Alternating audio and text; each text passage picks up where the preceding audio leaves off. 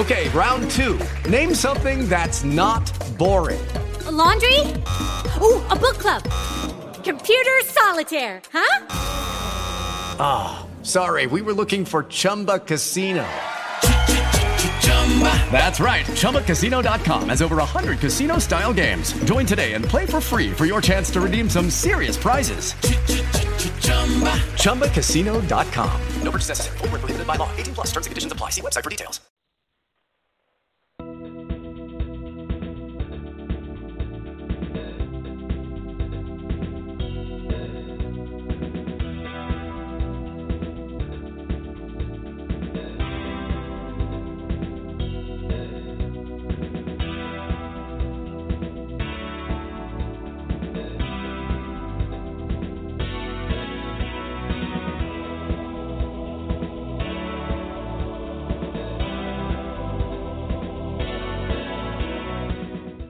Haunted Nights, live with Tamara Thorne and Alistair Cross.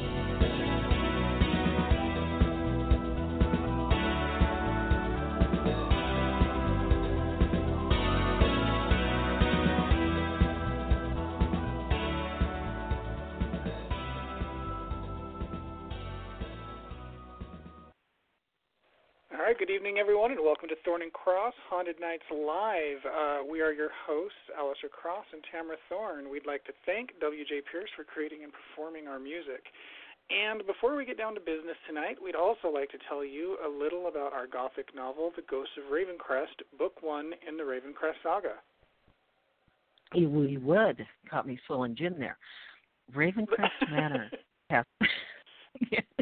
Ravencrest Manor casts long black shadows across its grand lawns, through the surrounding forests, and over the picturesque town of Devilswood below. It holds its memories and its ghosts close to its heart, dark heart. When Governess Belinda Moreland arrives at Ravencrest to tutor Eric Manning's children, it's the most beautiful place she's ever seen, but she soon learns that not only is it built on secrets, but its inhabitants keep plenty of their own, from the elegant English butler to the power mad administrator to handsome millionaire Eric Manning himself, who watches her with dark, fathomless eyes. But Belinda soon realizes that the living who dwell in Ravencrest have nothing on the others, the ones who walk the darkened halls by night, the ones who enter her dreams, the ones who are watching and waiting Ghostly screams echo as bony fingers clutch at her in the indoor pool. The spirit of a long dead child calls to her. A trio of gibbering nuns haunts her, their mad black eyes blazing. Ravencrest is a house of spirits, and Belinda is thrust into a world of waking nightmares where there is no distinction between the living and the dead. And The Ghost of Ravencrest will be on sale in ebook for just 99 cents on Amazon November 14th through the 20th. So, if you're into long walks down darkened hallways by candlelight, get your copy of The Ghost of Ravencrest. And also, Book Two in the Ravencrest saga, which is called The Witches of Ravencrest, is also available. And finally, Exorcism Book Three is slated for an early 2020 release.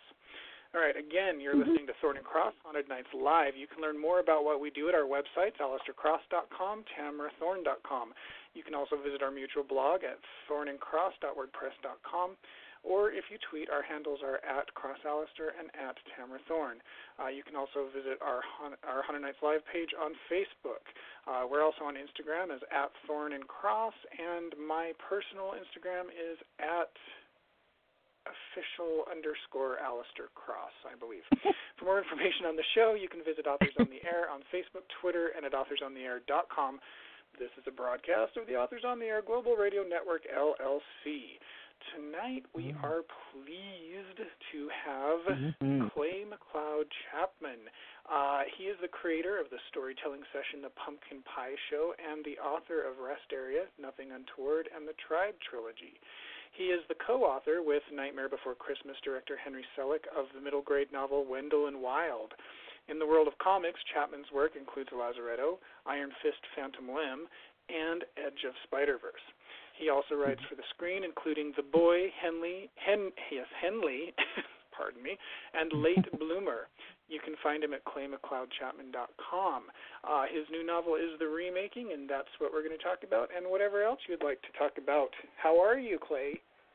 I'm wonderful. Thank you so much for having me. I'm petrified that this is live. It makes me feel all the more mushy mouthed. So I, I, I want to put my best foot forward here. You'll Aw. be fine. but you're used to doing things live, aren't you? I mean, Yes. you you have a little show at Halloween It's for many true. years. It's yes, but you know, there's there's just the the kind of the the onus of live. You throw anything Ah. out there, and like all of a sudden, it's I think it's performance anxiety, which is a good thing. A good thing. Oh, yeah, it is a good thing. Oh, That's what I've read say. the remaking and I love it. And could you describe it a little bit and maybe tell us a little about the opening? Because it, this is a very different sort of book. Yes, it, it defies Yeah. uh, easy, quick and easy categorization here. Um, I, you Yeah. know, the log line meanders a bit, but uh, I, I think I can reduce it to the the remaking is a ghost story that gets told and retold every 20 years, uh, and it evolves as the kind of technology of storytelling evolves.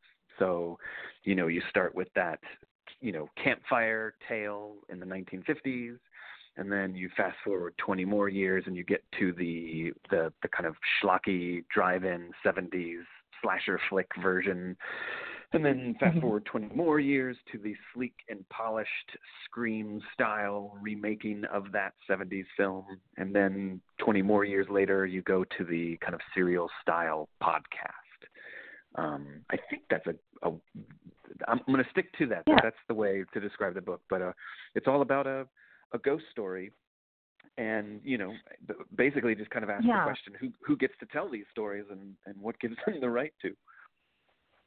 Yeah, I love how you did this with the different, you know, it's really true. I I love those 70s schlocky movies and the 90s schlocky movies, not so schlocky, shiny schlock, and all of these, and then right up to podcast, and it centers around a, a, an actress who's a child actress who has a rather nasty mother. Um, and um, her name is um, my brain is fried. Uh, Amber, Amber. Lynn. Amber, yeah, Amber. Yeah. yeah. She And go ahead. No, I was just going to say, you know, we we you know, while I was writing it, I was thinking of Jamie Lee Curtis and how she has Mm. revisited the role of Laurie Strode from Halloween, you know, over the years, and and how how amazing is it that you know not only does she get to revisit the role, but the audience does as well, and what what that relationship to that that one character must be like for her, and that was kind of a guiding light when when writing this this character of Amber and how we, we you know we meet her when she's a child actress. And then you know 20 years later she is now an adult actress. Well I, she's an actress who is an adult. Um and then uh you know fif you know 20 years Yeah. later she's she's now kind of uh, hiding from that that kind of unwanted limelight that the role has has Mhm. offered her And this is all about a movie. I mean, it's all about an urban legend that's based on truth. And this really is the urban legend you tell. The, it's uh, true Yeah, the Witch Girl of Pilot's Knob is the real one, and you called it Pilot's Creek here. But it's. Could you tell us the urban legend that's true? Yeah. You know, supposedly. I mean, it, it, this is the thing. Like this, this really happened, and I, I kind of changed the name to protect the innocent. Um, but I, I, you know, if you were to go to Pilot's Knob, Kentucky, you would be able to find a a grave in the Pilot's Knob Cemetery that is uh covered in it's it, what is it it's wrapped in a, a fence made out of interconnecting crosses uh under six feet of concrete and gravel. There is a steel reinforced coffin of a of the little witch girl of pilot's knob. And she was buried in consecrated ground because the the the men folk of this this particular town uh you know almost a you know over a hundred years ago now uh believed that uh she was a witch and that her mother was a witch. And they lived alone kind of off the beaten path. And um they uh, essentially kind of sold herbal remedies to people who who were brave enough to to come knocking. And you know it it got a little bit Yeah. out of hand and you know uh essentially these these townspeople burned these two at the stake for witchcraft uh believing that they were witches. And um her mother was buried in an unmarked grave somewhere out there in the woods and nobody to this day knows where she's buried uh, but they were much more afraid of the little witch girl because they thought that she was more powerful than her mother, and they they ended up burying her in in you know this this church cemetery for for fear that she might rise up from the grave and avenge her mother for what they had done to her. It's such a great story. And, and that's the truth. And you know, mm-hmm. you know the the urban legend version of it, what where it goes from there. Uh, it, they uh-huh. say that if you were to go to the cemetery at midnight, uh, you could actually see the ghost of the little witch girl wandering about her grave. You know, she never she never steps over that crucifix fence, um, but she's always wandering along it. And uh, they they warn you not to take her hand because if you if you touch her, she'll grab you and drag you under the into the ground with her. Um, so that's what they say, um, and I'm sticking to it. Okay. the, the story is is very spooky. It was, I love ghost stories more than anything else, and you really had me going there. I, I you gave good ghost. Um, well, I mean, I love I love campfire stories. I love I mm-hmm. love you know being that that kind of that experience.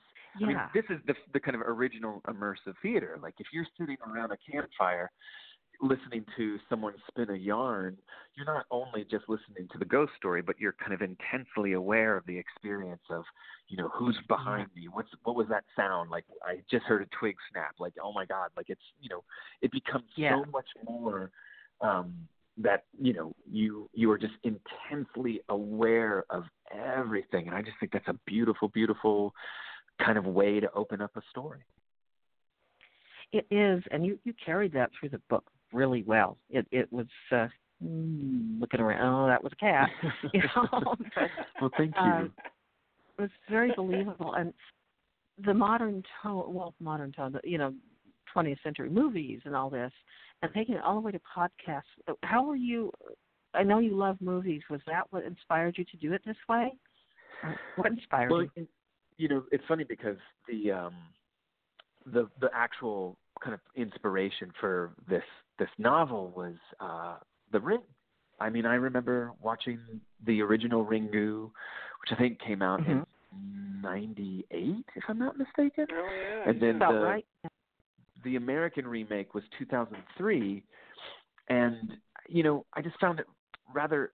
I mean, I love both, but it, I just found uh-huh. it interesting that the kind of the how the story evolved and changed and transitioned from one culture to the next and I, I I started asking myself the question of like, you know, with when I think of Japan and its culture uh, and its uh-huh. ghost stories, how how much they they kind of like they their understanding of death uh, and spirits are it's kind of embedded into their DNA. So this film, the original Ringu, it, it felt like it was a cultural artifact.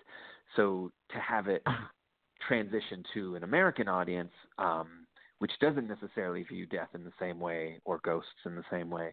I just thought, like, what if, what if Sadako was real? Like, what if, what if the, the yeah. story of Ringu was a true story, and lo and behold, her story gets Americanized and turned into this like Hollywood blockbuster. I just thought, like, my God, like, if I was Sadako, I'd be a little miffed. Um, yeah.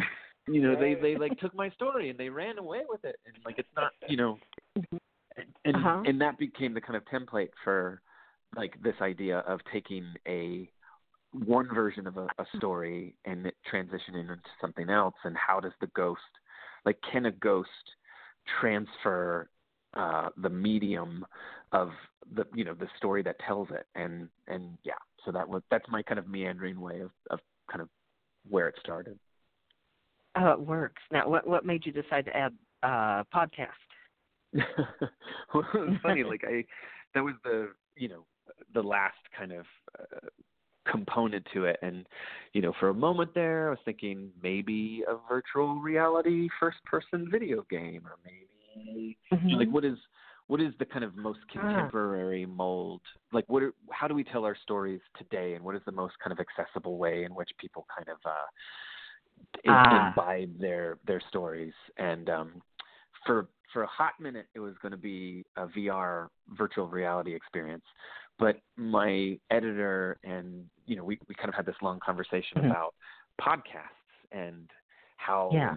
you know she is a hardcore true crime fanatic and um you know of course Mhm. with serial uh you know you know podcasts are like people love true crime podcasts and it felt like a very like an interesting kind of full circle kind of way of telling the story that brought us back all the way to the the kind of point of origin of the the story and thinking of a Yeah. podcast that you know this podcast is speaking specifically to you know let's let's let's kind of strip Mhm. away the onion peel away the onion layers of fiction and get back to like the the true event the true crime and uh so yeah it seemed like a, a real good way of of bringing it back It was.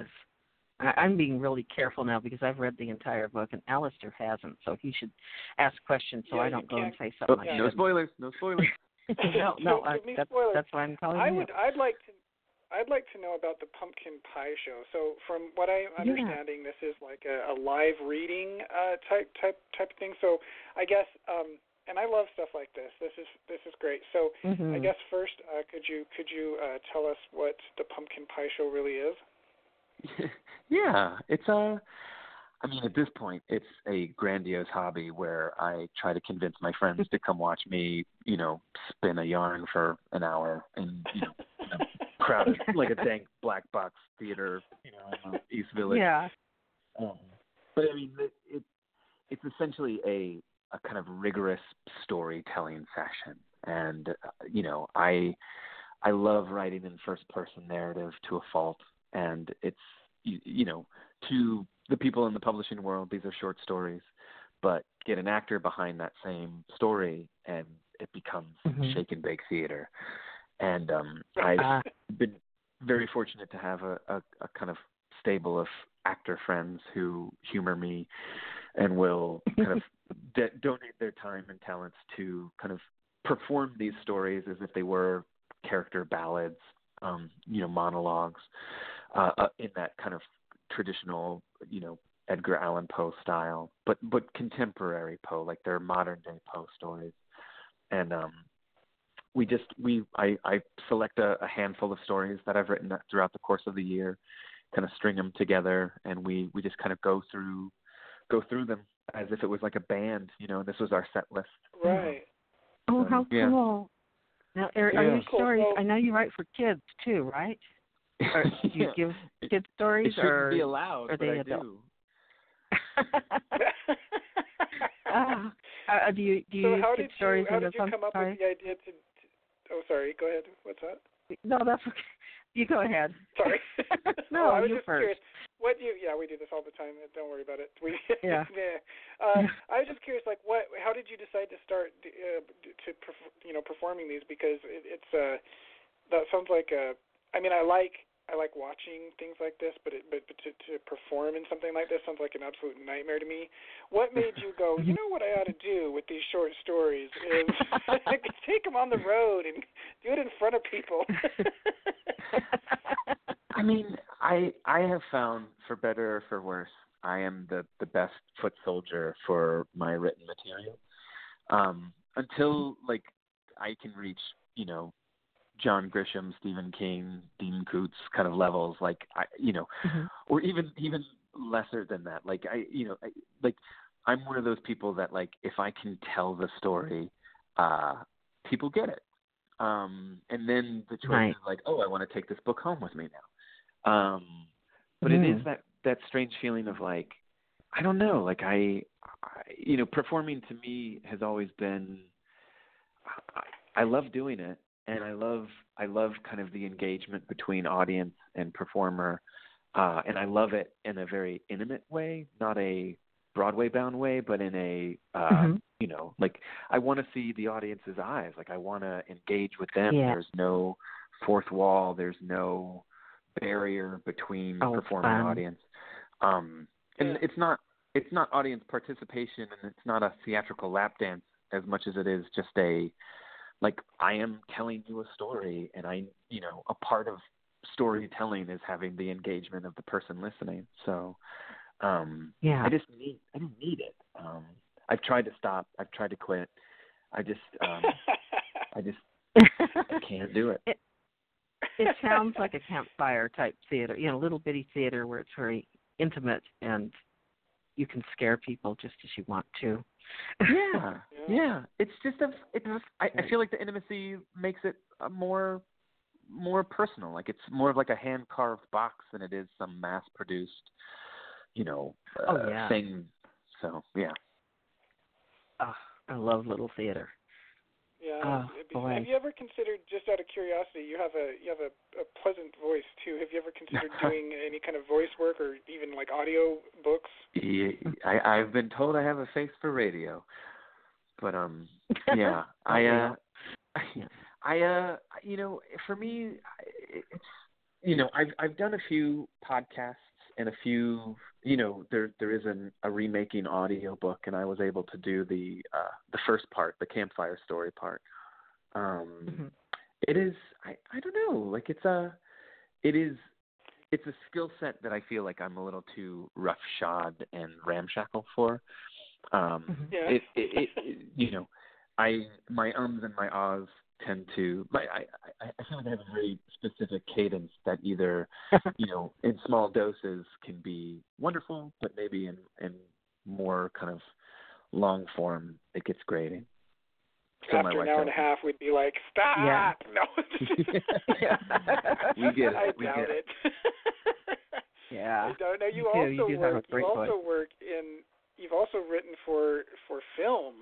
Um, that's Mhm. that's impressive. That's exciting. What what can you tell us about that? I mean, I love it. I I love I love the writing of it, and I love showing up to opening night. I don't necessarily love the the being on set and watching them set up, but uh, it Uh-huh. is it is a very the collaborative experience of writing for a visual medium is is is phenomenal. Where I I realized that like you know you, there's a certain kind of having the cake and eating it too of you know you have that that kind of private personal experience of writing the the script um but then somebody else has to take it and let it like elevate it trans it has to transcend Yeah. Right. my my ideas and my vision and it has to become someone else's vision and uh I mean film is a director's medium and uh I I kind of wholeheartedly acknowledge that my I I can only take the the story but so far before before someone far more talented and and you know uh, a director just like will will lift it to a higher level um, and I've been really fortunate to work with some great collaborators who all can do that and have done that. Right. That's wonderful. I I like I, I like uh, writing books because nobody tells me what to do, but you don't have any trouble with that. I mean, I, I, I, I think the best case scenario is always that, you know, when you collaborate with a filmmaker, or you know, with comics, you're collaborating with an illustrator. You know, like I, yeah. I think that the hope is that that the the material or the story is goes further, or it just kind of transcends. It, yeah. it has to be better than me, and it usually is because I, you know, I have an idea, I have a story, and I want to tell it. But telling it within these different mediums kind of offers up a, I don't know, something something more, something. Uh, it just goes further, and it's Yeah. in that furthering that it becomes something greater than the sum of its parts. It's that that alchemy of Yeah. collaboration that that you know, it's just beautiful. right. so are you writing another So- book Yeah. What's up, what's up Yes. next? for adults? Oh, Oh, good. I am. Yeah. I am. Yeah, it's uh, I'm, I'm, you know, I, I'm working on a new book with Quirk, and I'm terrified right now Good. because I'm, I'm waiting to hear back from my editor, uh, who, uh, you know, is putting up with me. Um, so Lord only knows. This is this is the kind of calm before the storm, and I, I, you know, I'm, I'm nothing but nerves at the moment. So Aw, see. No. well, we want you back. That's that's why we're asking. We hope you'll come back for the next one. Yeah. Mm. Yeah. Or maybe even next Definitely. Halloween. oh Yeah. God, if I'm Uh, still alive. We'll see what my editor says. okay. So, All right. Well, we will be in touch. It's been great having you, and it was great meeting you. oh, where can and we I'm find looking you? forward Yeah. to reading the remaking. Yes. Where can our listeners Yeah. find out more about you and your work? Um, well, the remaking is out there, and it is available wherever lovely books are sold. Go to your local bookstore, your Barnes and Nobles, your Amazons, or you know, just go independent. Um, but it's out there. Uh, you can find me on Twitter and Instagram, Facebook. Uh, I'm Clay McLeod Chapman, and um, yeah, I would love love to to to keep talking, keep writing, right? All right. Yeah. Sounds Oh, great. great. Yep, and and definitely, yeah. Be you know, keep in touch. We'll be in touch too. And you know, when you have something new out or you want to come back for any reason, just let us know. We'll happily have you back. Amazing. Thank you, We guys. will. I appreciate it. Yep. Yep. Thank you. All right, and to everyone listening, this is Thorne and Cross Haunted Nights live. Uh, until next week, we wish you haunted nights. And sweet screams. Thank you for listening.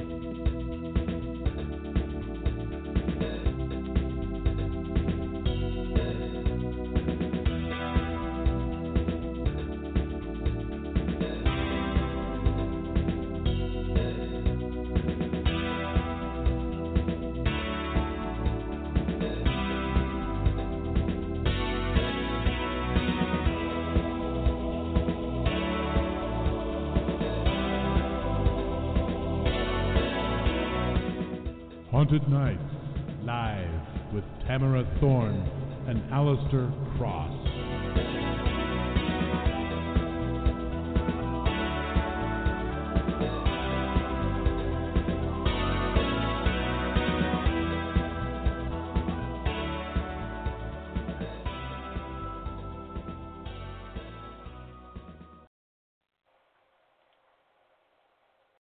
Lucky Land slots, you can get lucky just about anywhere. Dearly beloved, we are gathered here today to. Has anyone seen the bride and groom? Sorry, sorry, we're here. We were getting lucky in the limo and we lost track of time. No, Lucky Land Casino, with cash prizes that add up quicker than a guest registry. In that case, I pronounce you lucky. Play for free at LuckyLandSlots.com. Daily bonuses are waiting. No purchase necessary. Void where prohibited by law. 18 plus. Terms and conditions apply. See website for details. Waiting on a tax return? Hopefully, it ends up in your hands. Fraudulent tax returns due to identity theft increased by 30% in 2023. If you're in a bind this tax season, LifeLock can help. Our U.S. based restoration specialists are experts dedicated to helping solve your identity theft issues. And all LifeLock plans are backed by the Million Dollar Protection Package. So we'll reimburse you up to the limits of your plan if you lose money due to identity theft. Help protect your information this tax season with LifeLock. Save up to 25% your first year at LifeLock.com slash aware.